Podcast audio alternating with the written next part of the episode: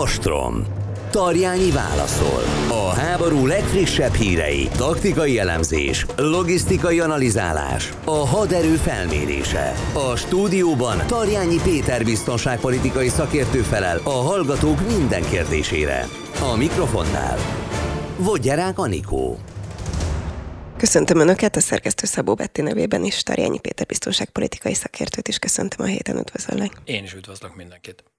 Mozgalmas hét volt megint. Ez így van. Hírszerzési jelentés szerint Oroszországnak elegendő ö, erőforrása van ahhoz, hogy még akár két évig folytassa a háborút. Szeretném, hogy ha majd erről is beszélnénk, hiszen sokszor van szó arról, hogy az idő az fontos tényező lehet, meg az, hogy kinek mennyi erőforrása, támogatása van.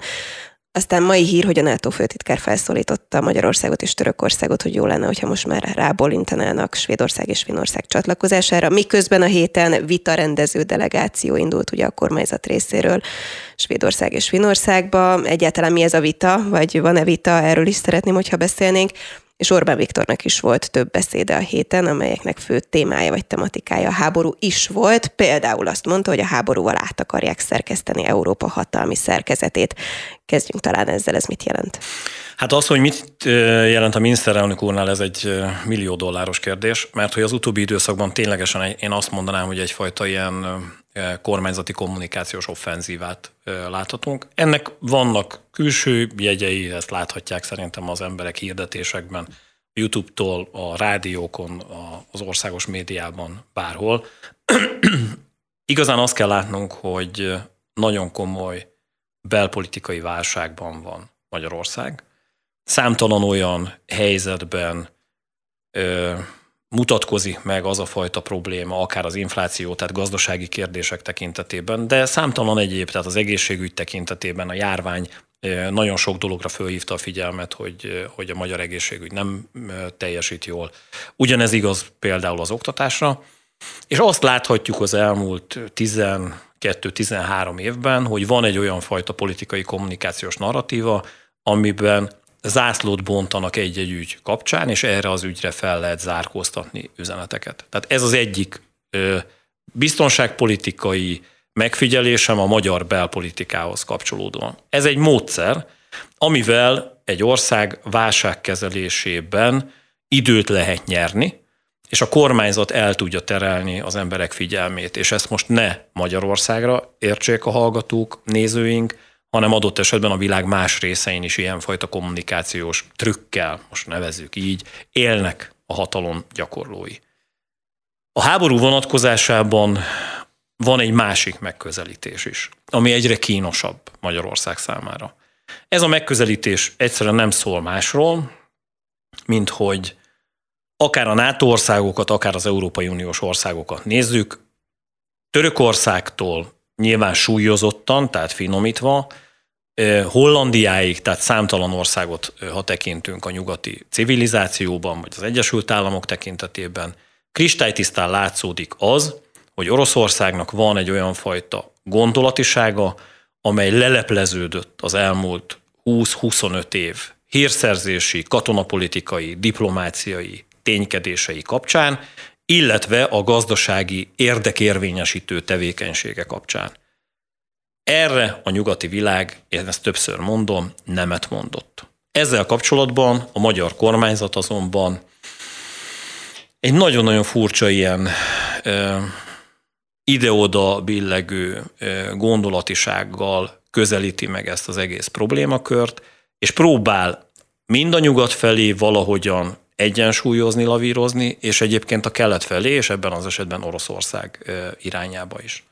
És ezt nem értik a nyugati partnereink.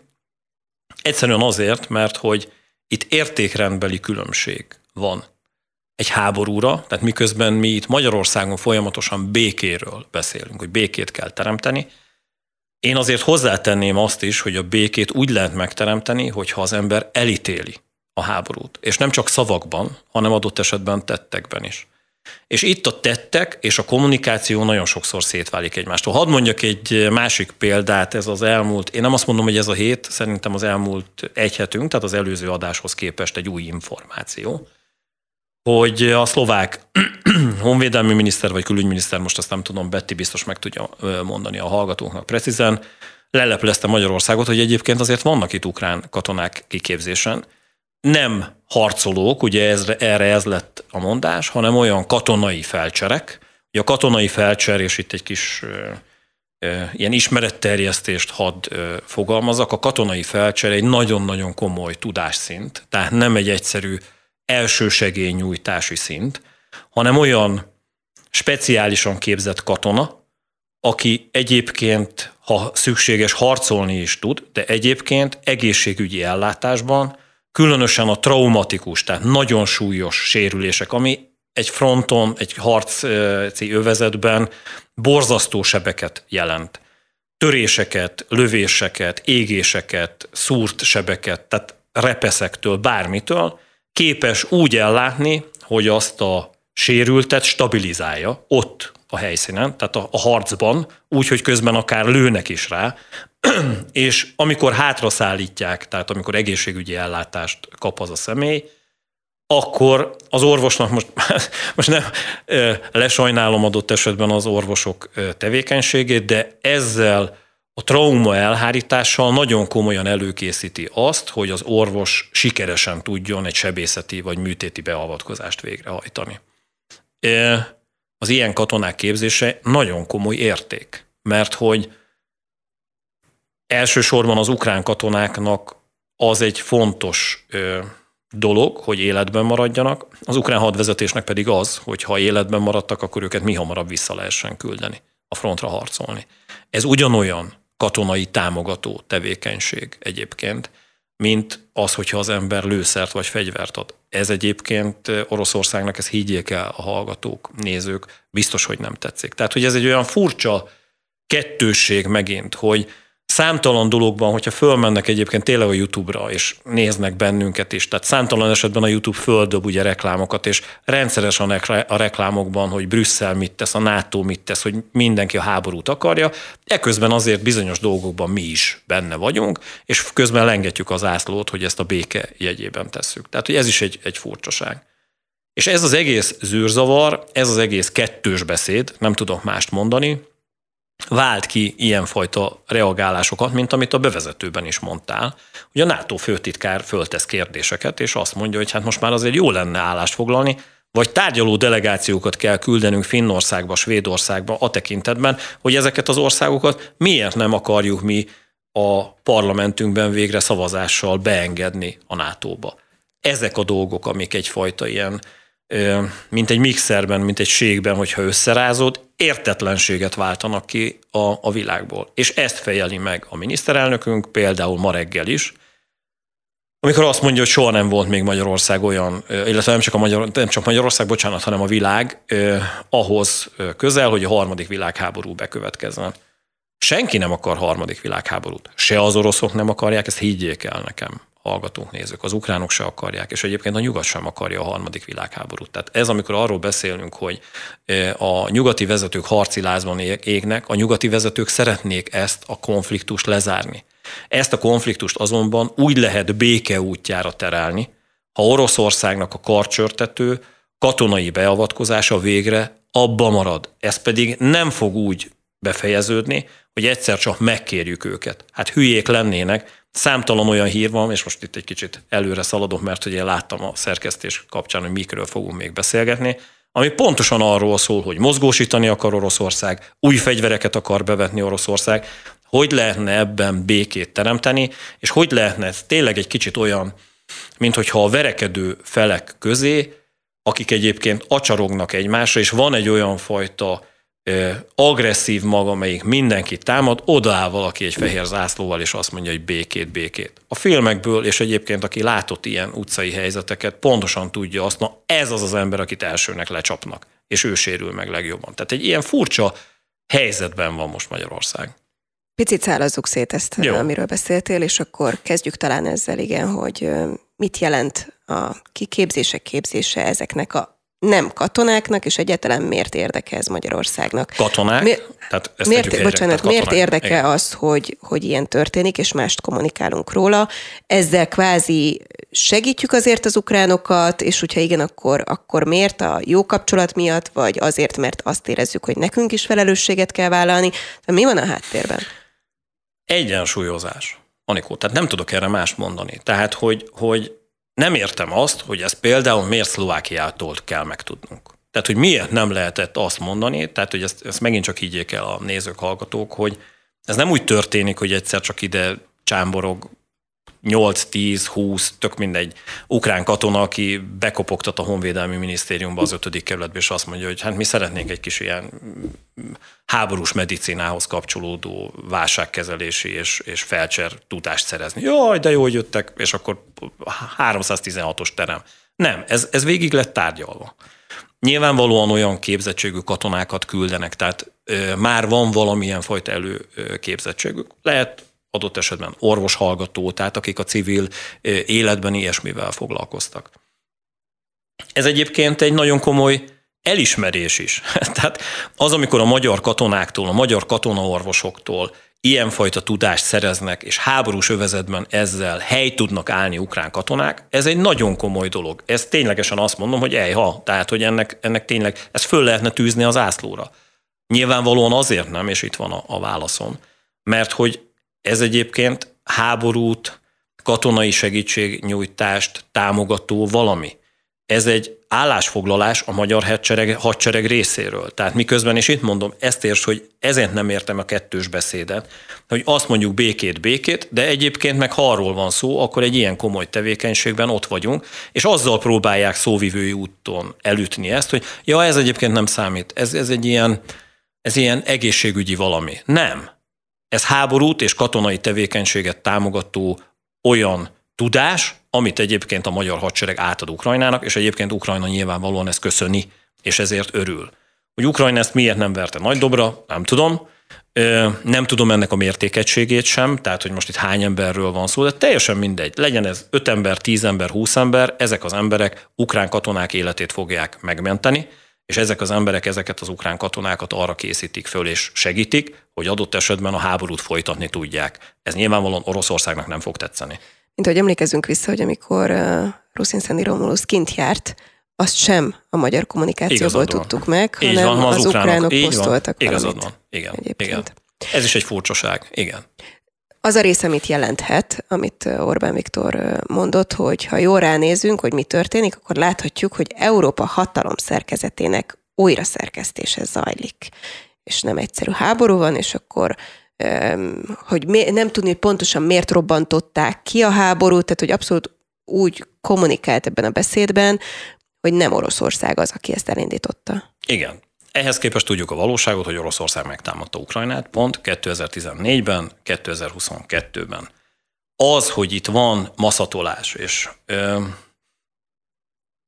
igazán én azt érzem, hogy abban van egyfajta furcsa felismerés. Tehát ugye ebben a beszédben beszélt arról is ugye a miniszterelnök úr, hogy létrejön egy lengyel-ukrán tengely, tehát egy, egy új hatalom, és egyébként, ha csak ránézzünk erre a két országra, akkor népességét tekintve a két ország össze népessége például nagyobb, mint Franciaországi gazdasági szempontból, meg amilyen támogatásokat kapnak, és amilyen lehetőségeket vizionál egyébként nem csak a magyar miniszterelnök, hanem ezt a világ pénzügyi része, tehát hogy ebben látnak rációt, látnak gondolatiságot, hogy igenis Németországgal egyenértékű valami jöhet létre az elkövetkező 15-20 évben. Hát nyilvánvalóan ezért Lengyelország nagyon sokat tett. Lengyelország nem akarja azt az utat járni, amiben egyfajta sódródás mentén az elmúlt 200 évben rengeteg háborús konfliktusba keveredett áldozatként. Megszállták őket az oroszok, megszállták őket a németek, és ilyen szempontból egyfajta rokon nemzetként tekinthetünk Lengyelországra, mert hasonló sodródásban és hasonló nemzettragédiákban Magyarországnak is része volt. És ebben a helyzetben azt nehezményezi, vagy azt mondja a miniszterelnök úr, hogy ez mind azért van, mert egyébként a nyugatnak van egy újraíró valamie, és mi valahogy így szeretnénk a pálya széléről ilyen kívülállóként elmondani, hogy mit csinál a nyugat, és elítélni adott esetben, ha rosszat tesz, mit csinál a kelet, elítélni, ha valami rosszat tesz, és akkor ebben valahogyan bizonyos helyzetekben pálcát törve, bizonyos helyzetekben együttműködve egy ilyen libipó, libikókán ilyen hintapolitikát folytatni. Meg kell értenünk, hogy nyugat és a nyugati országok elvárnak valamilyen fajta klubhoz tartozó, együttműködő helyzetet és gondolatiságot. Azt, hogy Magyarország jelentse ki, hogy most akkor végül is hova tart, kik vagyunk mi, mik az értékeink, mit gondolunk a világról. És ebben, hogy mi így hezitálunk, és azt mondjuk, hogy hát ti ilyenek vagytok, meg olyanok vagytok, de egyébként a támogatásotok kellene, meg egyébként jó lenne, hogyha ti elfogadnátok, hogy mi ilyen külön úton járunk, erre azt mondta a nyugat, hogy nem. Tehát a nyugat pontosan tudja azt, hogy ez egy gazdasági háború, és ez a gazdasági háború például Európát tekintve nem most kezdődött. Az, ahogyan Oroszország megpróbálta behálózni az energetikai szektoron keresztül, például ugye erről nagyon sokat beszéltünk mi is, illetve Holoda Attila is, Európát, hogy ezt mennyire sikeresen csinálták, hogy mennyire hajszál hiány történt meg az, hogy, hogy erre ráfaragjon Európa. És az, hogy az elmúlt egy évben mit tett ezért Európa, hogy ez ne történjen meg, és ebben mit nem tett Magyarország, ez egy külön tanulmány lenne. És ebben a helyzetben ez az, amiben érthetetlen egyre többször, hogy, hogy a magyar miniszterelnök miért mondja azt, amit mond. És mindig beleöltözteti egy ilyen béke köntösbe, miközben tudomásul kéne venni azt, hogy ez a feszültség bő 30-40 éve a hidegháború zárultával indult, és ebben a feszültségben óriási tömbök és hatalmak, Oroszország, Kína, India, tehát a távol-keleti térséget, ha veszem, azt akarja, hogy a nyugatnak ne legyen olyan lehetősége, és ne legyen akkora hatalma, mint ami eddig volt, és a nyugatba Magyarország is beleértetődik. Mi pedig valahogy mindig ott vagyunk a pálya szélén. És szeretnénk úgy, úgy nem tudom, edzőként, vagy, vagy nem, nem, nem tudom a szerepet egyáltalán ebben tündökölni. Ha már így a belpolitikai vonatkozás tól indultunk, akkor, akkor mindenképp beszéljünk arról, hogy ekközben a parlament elé terjesztett a Fidesz-KDNP egy békenyilatkozatot. Hogyha ebbe valaki beleolvas, akkor ilyen körülbelül egyértelmű mm, állásfoglalásokat lát. Egyébként az egyik pont, pont az, hogy elítéljük Oroszország katonai agresszióját, és elismerjük Ukrajna jogát az önvédelemhez, tehát ez is benne van. De ugyanakkor szó van arról, hogy a szankciók a szankciók, amit ugye kommunikált a kormányzat az elmúlt időszakban. Majd aláírta. Hogy, hogy mert Mindent. hogy az energiaárak az egekbe szöktek, nincs olyan család, amely ne érezni a szankciós infláció terheit, ez így benne van szó szerint ebbe a béke nyilatkozatba, ami egyébként megtalálható és elolvasható bárki számára az interneten is, és ezzel kvázi mm, nagyon ügyesen, vagy hát kíváncsi vagyok a véleményedre, sarokba szorították a hazai ellenzéket, hiszen hogyha ezt nem írja alá az ellenzék, akkor simán lehet újra azt kommunikálni, hogy az ellenzék az háborúpárti. Ha viszont aláírják, akkor körülbelül egyet kell érteni ők a jelenlegi kormányzati kommunikációval. Nézd, én azt egy picit egyszerűbben látom. Tehát elfogadom azt az állításodat, hogy beszorították az ellenzéket. Egyébként hozzáteszem halkan, az ellenzéket nem most szorították be, hanem 12 évvel ezelőtt és ez a beszorítósdi szerintem ilyen rutinként működik a Fidesz kommunikáció és a Fidesz politikai irányítói oldaláról. Tehát, hogy ebben olyan nagy kihívása nem volt a Fidesznek. Az, amit elmondtál, ezt tették, és nyilvánvalóan az ellenzék egy kényszerpályán mozogva tette azt, amit tett. Volt, aki szerintem megszavazta, vagy nem tudom, nem tudott ellenkezni, volt, aki erről beszélt, hogy nincs más lehetősége. Igazán a magyar ellenzékhez kapcsolódóan a szakmai felvetéseket hiányolom, mert egyébként amiről mi beszélgetünk, a kormányzat tevékenységéhez kapcsolódóan ezekkel kapcsolatban nagyon komolyan lehetne belpolitikailag kérdéseket föltenni, számon lehetne kérni a kormányzatot, és az ellenzék is megpróbálhatná a kormányzatot ezeknek a dolgoknak a kapcsán beszorítani egy bizonyos sarokba, ha már ennél leragadunk.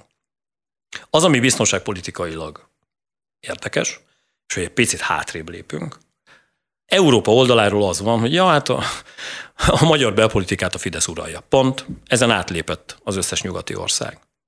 Az nem mindegy nekik, hogy egyébként mi az, amiben cselekvési oldalról Magyarország akadályozza a háborús tevékenységre való felkészülést és Ukrajna segítését, és azt, hogy békét lehessen teremteni. A béketeremtés ismételten elmondom, úgy képzelhető el, hogy Oroszország ezt a háborút befejezi. Oroszország pedig akkor fogja ezt a háborút befejezni, ha úgy érzik, hogy ebben a háborúban vesztésre állnak. Egyébként nem fogják.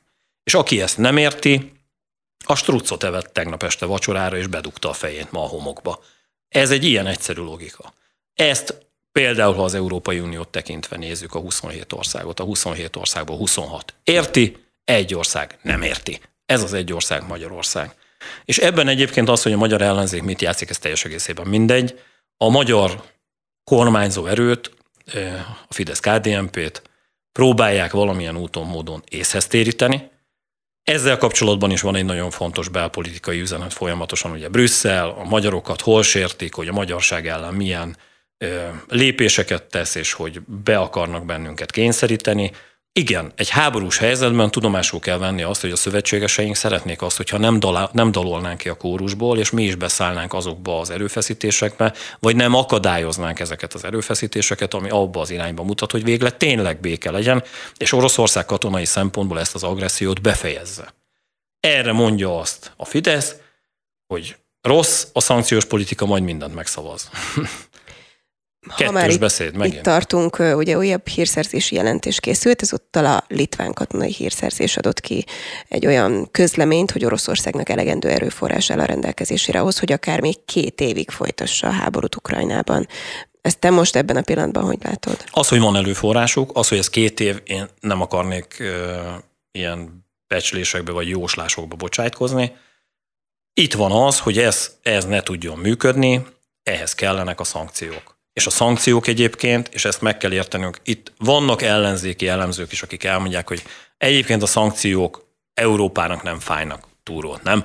fájnak valamilyen szinten. Nem olyan szinten, hogy a kormányzat erről beszél, mert a magyarországi infláció nem a háborúból következik csak, hanem egyszerűen a Magyarország gazdasági modellje olyan, hogy nem rugalmas, nem képes az ilyenfajta gazdasági kihívásoknak, ami egy járvány után bekövetkezett a világban, illetve amit a háború hozott, egyszerűen jól ellenállni. Küzd Magyarország gazdasága, mert Magyarország gazdasága nem a versenyre épül. Ez az, amivel például egyébként az Európai Uniónak korrupciós szempontból problémája van. Csak egy példát mondtam. És ez az, amiben azt kell látnunk, hogy Magyarország kormánya lavírozik. Tehát ez egy ilyen egyszerű megoldás és helyzet. A NATO főtitkár közben felszólította a tagállamokat, hogy érjenek a bővítés ratifikációjának végére, miközben ugye a héten történt az, hogy delegáció, vita rendező delegáció utazott ki. Nyilván sokakban felmerült a kérdés, hogy hét hónapja jelentette be csatlakozási, hivatalosan csatlakozási kérelmét Svédország és Finország, hogy miért most kezdünk el vitázni, és min. Hm, te hogy látod? Én úgy látom, hogy megint csak a kettős beszédet, nem tudok erre más mondani. Oroszországnak kiózanító helyzet lenne az, hogyha hirtelen lenne egy több mint 1800 vagy 1900 kilométeres új határszakasza a NATO-val, közös határszakasza, hogy ott katonai erőket lenne kénytelen állomásoztatni hogy olyan semleges országok tekintetében megváltozott biztonságpolitikai helyzettel kellene szembenéznie.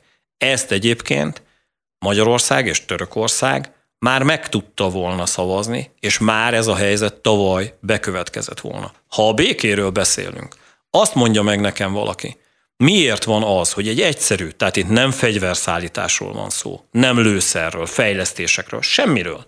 Egyszerűen arról van szó, hogy két országot, két erős katonai háttérrel rendelkező országot beengedünk a NATO-ba, amin keresztül egyébként a nyugat erősebb lesz, ami egyébként kiózanítja Oroszországot, és ami egyébként egy olyan fajta nem katonai beavatkozást jelentő fenyegetést jelent Oroszországnak, amin keresztül Oroszország azt tudja mondani, hogy kérem, itt tényleg valami más van, és ezt nem kéne erőltetnünk. Ehhez képest mi történik?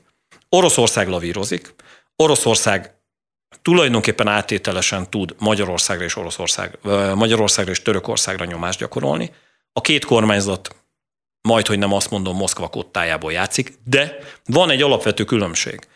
Törökországnak ténylegesen vannak biztonságpolitikai problémái Svédországgal és Finnországgal, különösen Svédországgal, ugye az kurt kérdés. kurt kérdés kapcsán, amiben egyébként Svédország azt mondta, hogy rendben van, és ugye ez is a hét híre, hogy, hogy olyan jogszabályokat hoztak, amin keresztül Törökország azokkal a kurdokkal el tud számolni most idézőjelbe, akik terrorizmushoz kapcsolódóan fölmerülhetnek valamilyen fajta nyilvántartásban, vagy valamilyen fajta biztonságpolitikai problémában. Magyarországnak, Svédország és Finnország tekintetében zéró biztonságpolitikai problémája van. Ezért volt nevetséges a héten, és nem tudok, és ez most nem politikai vélemény, ez abszolút szakmai vélemény.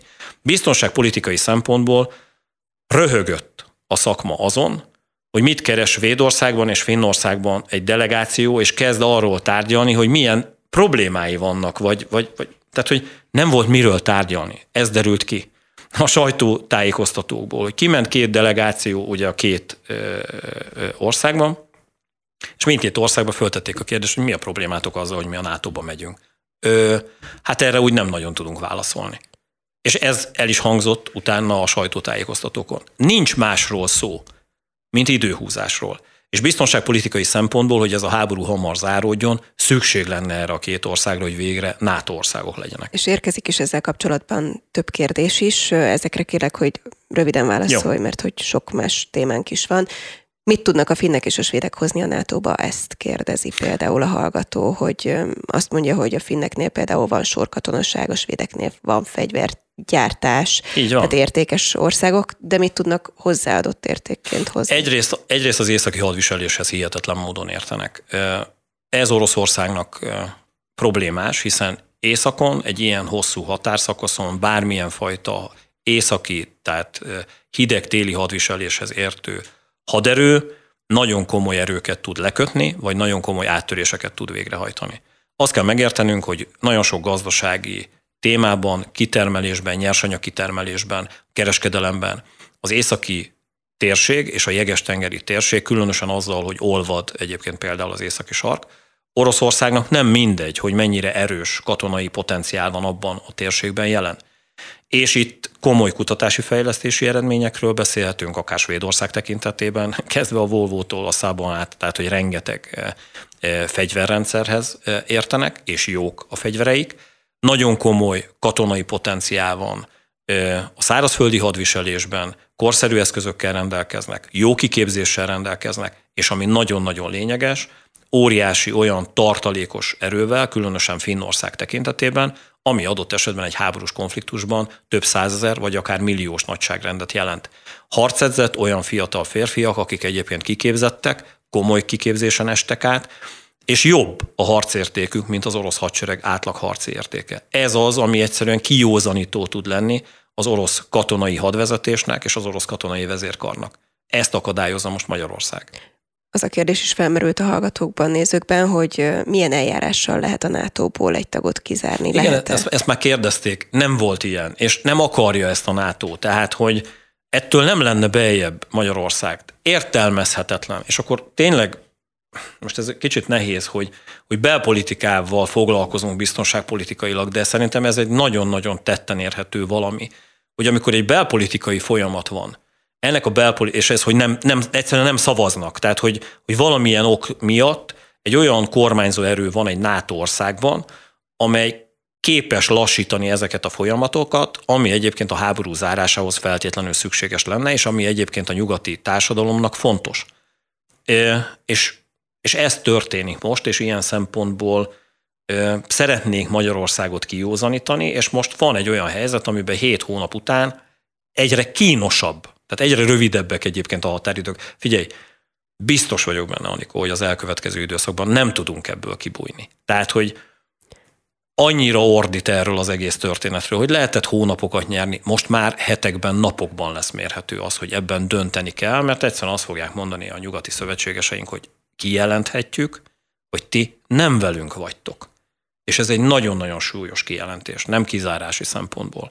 Ez adott esetben gazdasági szankciók oldaláról. Ez az, amiről egyébként itthon senki nem beszél, miközben ettől kell tartani. Mert az összes szakértő azt mondja, hogy igazából az nem kérdés fel sem merül kérdésként, hogy aláírja Magyarország, csak időhúzás van.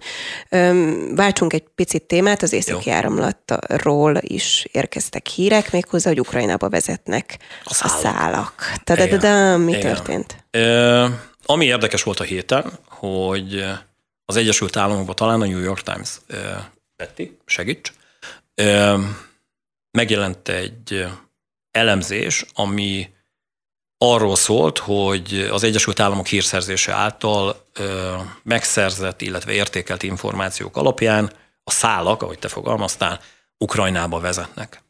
Maga a robbanás egyébként nagyon érdekes, most már precízen behatárolható, ez 70-90 méteres mélységben történt a, a Balti-tengeren.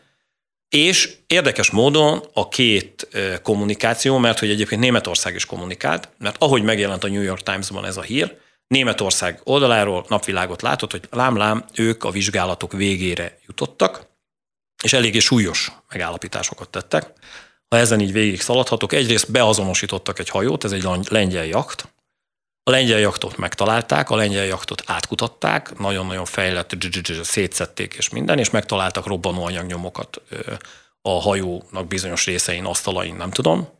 Beazonosították azokat a személyeket, és akkor itt szeretném mondani, tehát, hogy itt amikor egy német titkosszolgálati szerv arról beszél, hogy beazonosítottak öt vagy hat embert, ebből egy orvos, három búvár, mit tudom én, ki a matróz, ki a kapitány. Tehát most akkor ezt higgyék el nekem, hogy ezek nem anonim személyek, tehát hogy itt már az ő teljes nacionál, tehát a nevük, adataik, fényképeik és az, hogy ők kicsodák, honnan jöttek be azonosításra került.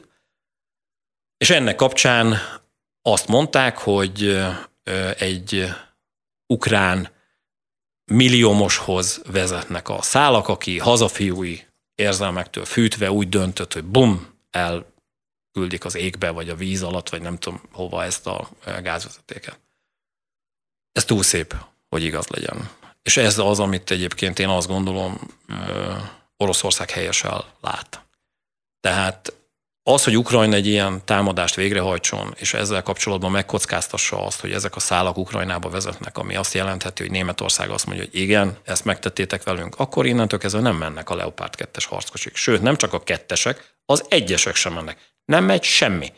És nem adjuk meg az engedélyt arra, hogy Lengyelország átadjon ilyenfajta fejlett technológiát.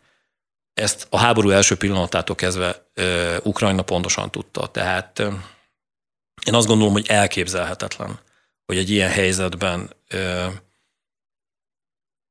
Ukrajna egy ilyet lépjen. A másik oldalról érdekes egybeesés, hogyha nézzük, hogy a német kancellár egyébként ö, látogatást tett egy rejtett látogatást. Tehát két órát beszélgetett Washingtonban, és találkozott az Egyesült Államok elnökével, tehát nyolc órát repült, beszéltek két órát, aztán hazament, ugye ez múlt héten volt, ha minden jól megy. És ilyen szempontból ebben a, ebben a helyzetben érdekes egybeesés, hogy utána tulajdonképpen egy 7-9 nappal később ezek a adatok napvilágot láttak. Én azt gondolom, hogy Ukrajna nem merte volna megkockáztatni az Egyesült Államok tudomása nélkül, vagy, vagy az Egyesült Államok ne hozta volna tudomására azt, hogy egy ilyen támadást végre akar hajtani. És ugye Oroszország azt mondja, hogy egyébként nem is lett volna erre képes. Azt kizárod, hogy ez egy magánakció? Kizárom. Hogy ennek a milliárdosnak a... Kizárom. Nincs ilyen. Háborúba egy ilyen milliárdos, aki ilyet tesz, az golyót kap a fejébe. Ilyen egyszerű. Tehát az ukránoknál könyörűm háborúban állnak. Hát hogy kockáztathat meg egy, egy, egy kemény háborúban álló titkosszolgálattal szembe menni egy ukrán milliárdos, és azt mondani, hogy egyébként engem nem érdekelnek Ukrajna érdekei. Én felrobbantom az egyik fontos szövetségesünknek az egyik energetikai hálózatát. Miről beszélünk? Ilyen nincs. Érkezett még NATO-hoz kapcsolható kérdés egyébként. Azt írja az hallgató, hogy heti hír, hogy az ukránok biztonsági garanciákat remélnek a NATO tól az idei évben, ez mit jelent pontosan a gyakorlatban? Egy esetleges fegyverszünet vagy béke részei lehetnek-e az ilyen garanciák? Hát ugye a garancia az, az, az egy érdekes kérdéskör. Tehát abban az esetben, hogyha egy olyan garanciát kap Ukrajna, és ezt nem most kezdték el egyébként, tehát ez megint egy kicsit így a, a leves felmelegítése. A háború első szakaszában beszélt arról Ukrajna, hogy nekik fontos lenne egy békekötősnél egy olyan fajta pont, amiben Oroszország tudomásul veszi azt, hogy ha mégis újabb támadást indítana, akkor egyébként a NATO vagy NATO országok belépnek, és fegyverrel, nem csak fegyverrel, hanem adott esetben katonai erővel is támogatják Ukrajnát. Ez egy ilyen érdekes helyzet, mert hogy nem azt hozza, hogy NATO ország Ukrajna, de majdnem olyan, tehát most ezt, ezt úgy képzeld el, sarkosan fogok fogalmazni, tehát Izraelt, ha nézzük. Izrael több háborút vívott arab országokkal, Izrael mindig biztos lehetett abban, hogy az Egyesült Államok támogatja őket. Fegyverrendszerekkel, hírszerzési információkkal. Ez egy óriási támogatás. Ennek ellenére Izrael nem NATO ország. De senkinek nem kérdés az, hogyha Izraellel bajuszt akaszt az alapországok részéről, akkor ez automatikusan hozza az Egyesült Államok válaszlépését, adott esetben akár katonai szempontból is. Ez az, amire Ukrajna törekszik. Tehát ha azt, azt mondja Ukrajna, hogy figyeljetek, nem lépetek be a NATO-ba? Oké. Okay. Oroszország, ti nem szeretnétek, hogy mi NATO ország legyünk? Oké. Okay. Viszont mi azt szeretnénk mondani, hogy ha ti megtámadtok bennünket, akkor fogadjátok el, hogy most már lesz egy olyan szerződésünk. Nem vagyunk NATO ország, de mondjuk Franciaország, Nagy-Britannia és az Egyesült Államok katonai erővel megjelenik, és ezt ti itt ezzel a békekötéssel elfogadjátok. Nem lehet erre semmit sem mondani. Tehát ez egy ilyen fajta megközelítés. Szerintem nem fogják elfogadni az oroszok, hogy hülyék lennének. Beszéljünk arról is, hogy mi a friss helyzet most például Bachmutnál, hiszen sok ezzel kapcsolatos hír is érkezik. Például a cikkek arról is szólnak, hogy a jelek szerint a Wagner csoport taktikai szünetet tart az ostromban, ez így lehet-e? Létezik-e egyáltalán ilyen taktikai szünet, illetve van-e ehhez kapcsolódó kérdés is egyébként? Azt kérdezi a hallgató, hogy ott rosszul kiképzett katonák lehetnek rossz felszereléssel, akik védik a várost.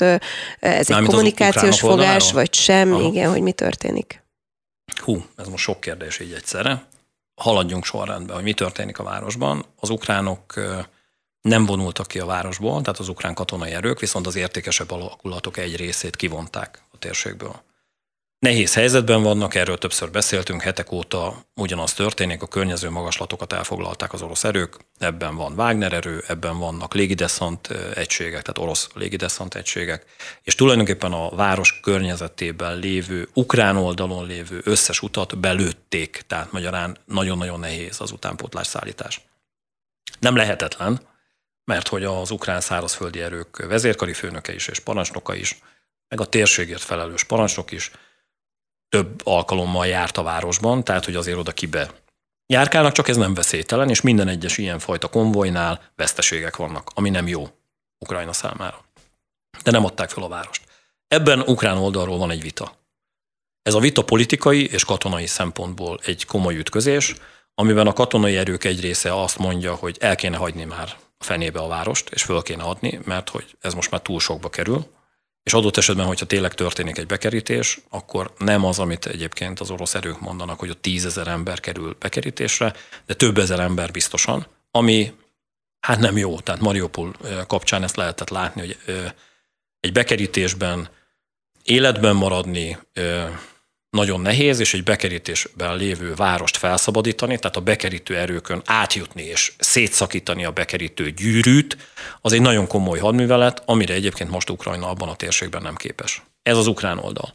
A másik oldalon, orosz oldalon eh, a Wagner csoport és az előbb felsorolt reguláris orosz erők küzdenek a városért, ebben nagyon sokszor nagyot mondanak, de tény és való, hogy napról napra nem nagy távolságokról beszélünk, száz méterekről, de haladnak erőre, és egyébként szorul, és, és tényleg ez a gyűrű a város körül egyre jobban kialakul.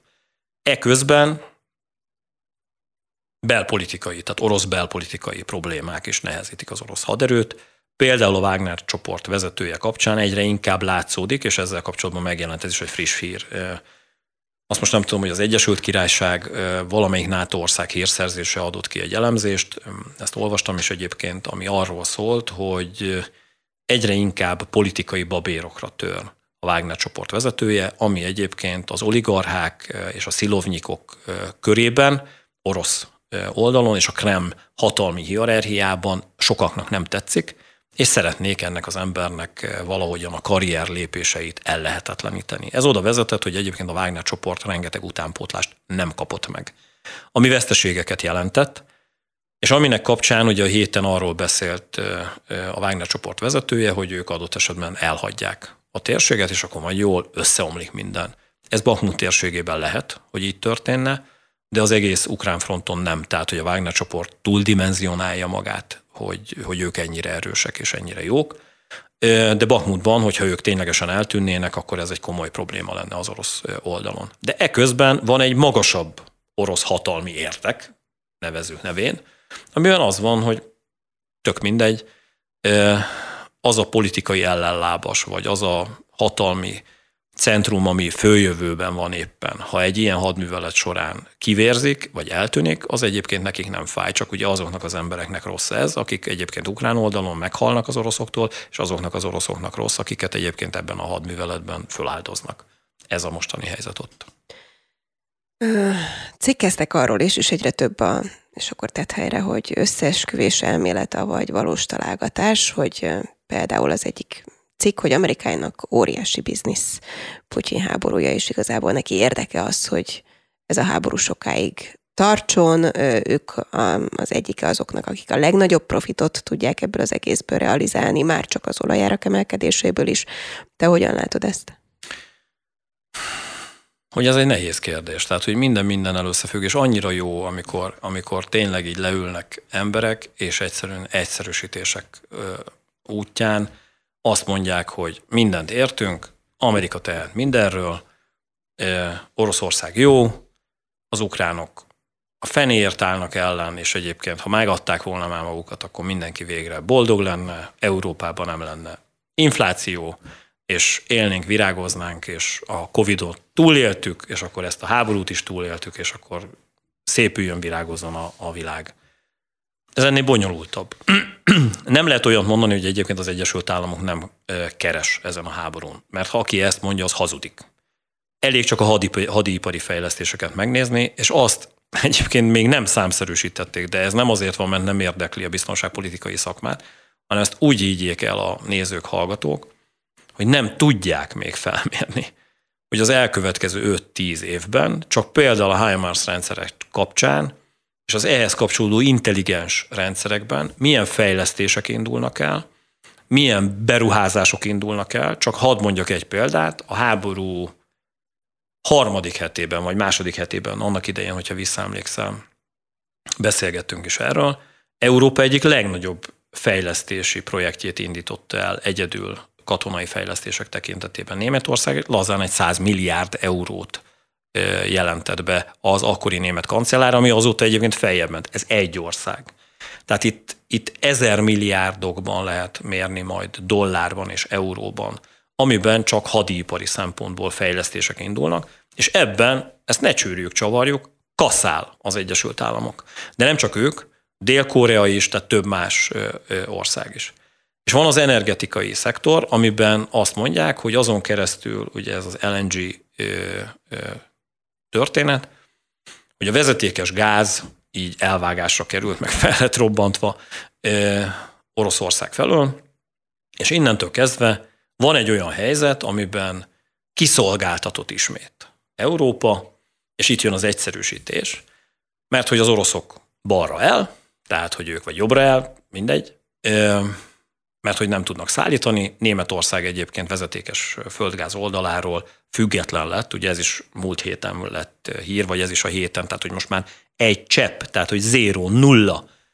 Ez nagyon fáj egyébként Oroszországnak, és ezt senki nem képzelte el. Tehát itt Holoda Attilával beszélgettem, és ő maga is elmondta, hogy figyelj, Péter, ha ezelőtt három évvel valaki azt mondja, hogy ezt a németek meg tudják csinálni egy éven belül, akkor kinevetem. Mert hogy tényleg ilyet alkotott Németország gazdaság, hogy ezt meg tudták lépni. És akkor itt jön az egyszerűsítés, hogy ezt úgy oldották meg a németek, mindent az amerikaiaktól vesznek, és akkor Amerika kaszál, és ez hazugság.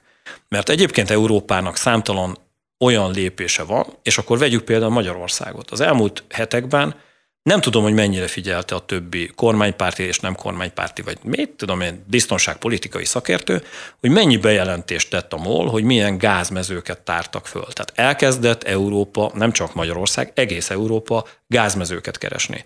Norvégia hihetetlen nyersanyag háttérrel rendelkezik. Nagy-Britannia úgy szintén egyébként az Észak-Atlanti térségben, az Atlanti óceán térségében. A mediterrán térségben, Izrael, Törökország és Ciprus közötti térségben is óriási gázmezőket tártak föl. Egyszerűen az az igazság, hogy Európa most vesz egyébként az Egyesült Államoktól, tehát a hír ezen része igaz, mert hogy most még nem lehet máshonnan. De egyébként vesznek Norvégiától is. Norvégia is nagyon komolyan följött ebben a, az energetikai szektorban. És az elkövetkező 5-10 évben Európa nagy valószínűséggel Oroszországtól teljes egészében függetlenné válik mindenben, és ami nagyon lényeges, és itt jön a valóság rész, választhat Európa. Ez nem igaz, hogy csak az Egyesült Államoktól vehetünk. Európa képes lesz a saját térségében, hatalmi övezetében, amit mondtam, tehát az Atlanti-óceán északi része, Norvégia, földközi tenger térsége, megoldani ezeket a problémákat. Ez az igazság. Visszakérdeztek még egyet Bakmuthoz egyébként a hallgatók, úgyhogy kérlek, hogy erre válaszoljál. Egyes nyugati jellemzők azt mondják, hogy 1-8 az ukrán-orosz veszteségek aránya, de hallani azt, hogy 1-3 vagy 1-5, mi lehet az igazság? Nem tudom, én azt mondom, amiket én olvastam, hogy kb. 1-5-ös arány van. A városi, én ezt szétbontanám, tehát ugye van maga a városban és a, a városharcban, oké, okay, ahol azt mondom, hogy lehet 1-8 az arány, tehát hogy egy ukrán halottal szemben vagy sebesültel szemben 8 orosz halott vagy sebesült van. A nyíltabb térség, vagy nyílt, nyílt térségekben ott egy-öt, egy-hármat nem tudok elképzelni, mert egyszerűen az ukránok olyan szinten vannak már tudásban, hogy tényleg felülmúlják az orosz csapatok tudását.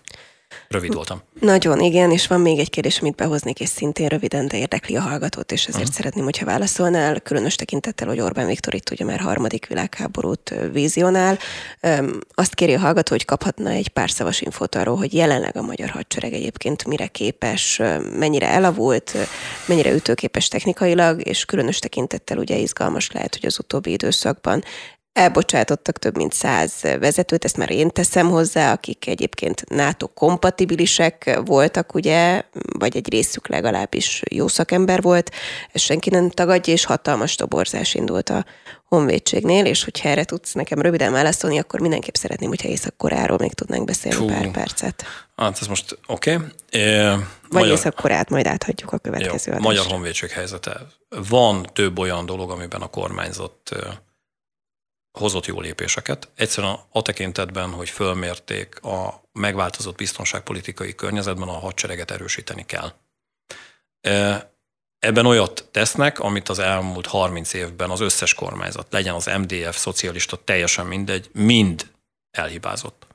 Technikai eszközök tekintetében elavult rendszerekkel rendelkezünk, amelyeknek a pótlása, fejlesztése az elkövetkező 2-5-8 évben megtörténik. Tehát én azt gondolom, hogy 2030-ra, hogyha lehet egy ilyet mondani, egy eléggé korszerű fegyverrendszerekkel rendelkező Magyarország és Magyar Honvédségről beszélünk. Képzettség tekintetében nagyon komolyan kell Ukrajnára figyelni, és erre a háborúra figyelni most Magyarországnak, egyszerűen azért, mert hogy ez egy újfajta háborús hadviselés, amiben megtalálható a 20. század hadviselése, de a hibrid hadviselés, megtalálható a kommunikációs hadviselés. Számtalan olyan dolog, amire egyébként Magyarország az elmúlt évtizedekben nem készült föl. Én azt mondanám, hogy ha egy mondatba kéne összefoglalni, hogy a változás az, ami leginkább jellemzi most a magyar haderőt, és ebben ezért volt, és teljesen jogos az, amit mondasz, furcsa az a történés, amiben olyan tiszteket bocsájtottak el, az átlag életkoruk ugye az 40 és 45 év közötti, akik egyébként az elmúlt 10-13 évben NATO képzéseken vettek részt, és ez a kormányzat küldte őket ezekre a fejleszt, vagy ezekre a képzésfejlesztésekre, ezekre a képzésekre. És valamilyen úton, módon ezek az emberek mégis elbocsátásra kerültek, és olyanokra cserélik őket, akik fiatalabbak, akik egyébként okosak és ügyesek, tehát én nem kétlem az ő szaktudásukat, de olyan fajta NATO vezetési ismerettel és NATO kompatibilitással nem rendelkeznek, mint azok az emberek, akik elbocsátásra kerültek. Itt megint egy furcsa kettős helyzet van. Tehát van egy felzárkóztatás, ezt technikai szempontból mondom, de nem szabad elfelejteni azt, amit az ukrán háború mutat, hogy hiába van korszerű technikai eszköz, hogyha nincsen hozzá kiképzett állományod és jó vezetésed, és eközben egy ilyen vezetői, hezitálós, nem tudom, korszakváltós valami van, amiben a legfontosabb az lenne, hogy a technikai fejlesztések mellett egy hihetetlenül egységes vezetést láthassunk, és nagyon-nagyon komolyan szükség van toborzásra, ezt nem lehet eléggé hangsúlyozni, mert hogy egyébként ilyen szempontból a magyar hadsereg létszám oldalról eléggé legatyásodva van itt a régióban a többi országokhoz képest. Magyarán azok a végrehajtói katonai képességeink eléggé végesek, miközben mindenki arról beszél, hogy ezekre a képességekre egyre inkább szükség van. Kettő percünk maradt. Igen, és ezt nagyon szeretném, hogyha beszélnénk Jó. róla, hiszen megtanultam Tarjányi Pétert, hogy minden mindennel összefügg, és újabb sikeres rakétateszt volt, és közben Észak-Korea fokozza a harci készültségeket. Kell rettegnünk? Nem kell rettegnünk, de ez beleilleszkedik abban a nagy képbe, amin keresztül Észak-Korea segíti Oroszországot. Azt érts, hogy azon keresztül minden egyes rakétateszt, minden egyes katonai hadműveleti szint átlépés, és ehhez kapcsolódó kommunikációs figyelmeztetés erőket von el. Gazdasági erőket, tehát hogy, hogy utánpótlást kell biztosítani. Mindig készülni kell a, a rosszra. És ez a nyugatot nem megosztja, hanem az erőforrásainak az átcsoportosítását hozza, hogy a távol-keleti térségbe repülőgépeket, anyahajókat, tengeralattjárókat kell küldeni, amelyekre adott esetben máshol lenne szükség. Ez Oroszországnak és Kínának jó. Azt láthatjuk, hogy a világ tömbösödése befejeződött, egyre inkább kirajzolódnak azok a centrumok és azok a határok, amelyek az elkövetkező 10-15 évben meghatározzák, hogy ki kivel fog összecsapni. És ebben a nyugat nagyon komolyan elkülönölt. Ez az, amit egyébként a magyar kormányzat nem ért itthon. És végszóra sokan kérdezik, és sajnos meg kell kérdeznem, hogy ugye keresed hetek óta Szifu kutyádat. Most már harmadik hete. Most már harmadik hete, hogy mi a helyzet vele, Nincs hol meg. látták utoljára, hogyan tudnak segíteni a hallgatók, nézők. Ezt köszönöm. És egyébként pont a minap egy kommentben olvastam, hogy jó, jó, segítene, mert ott van a környéken, de nincs róla fotó, de egyébként pedig van. akkor itt szólok, hogy van fotó a te Facebook oldaladon is. Így van, és nagyon sok helyen kutyás oldalakon vannak fotók, harmadik hete nincsen meg, a kutyám keressük, tehát nem adtuk föl. A tehetetlenség az fölülről, tehát teljes egészében ezt őszintén mondom, tehát hogy kint töltöm az éjszakákat termokamerával, infrakamerával, és nem csak én, tehát rengeteg segítő van, tehát nem tényleg nagyon sokan megmozdultak, és ezt ismételten köszönöm, köszönöm, köszönöm. De, de nincs meg, eltűnt néhány nappal ezelőtt látták Gödöllőtől északra, tehát ugye Vác hartján térségében, tehát mintha mozognak kutya, de nem tudom megerősíteni, hogy a kutyámat látták, uh-huh. vagy mhm. egy másik kutyát. Nagyon sok kutya van úton, tehát ezt, ezt látjuk. Voltak sikeres egymásra találások, ahol megtalálták a kutyát, és eljutott vissza a gazdájához, tehát egy ilyen szempontból... Nektek ez, köszönhetően, hát igen. Nem, nem nekem, hanem tényleg a csapatnak köszönhetően. Én azt gondolom, hogy a térségben fölpörgött az ilyen kutyakeresési és kutyasegítési láz, de ettől még a kutyám nincs meg. Tarjányi Péter, nagyon szépen köszönöm, Én hogy köszönöm. itt voltál. Önöknek a figyelmet köszönöm. Szabó Betti, szerkesztő kollégám, és Kammer Jonatán, technikai kollégám segítségét is, valamint Bornamiszta Lőrinc is itt van, hogyha jól látom, nem tudom, hogy ki segített nekünk. Legyen szép hétvégéjük, és egy hét múlva várjuk Önöket viszontlátásra.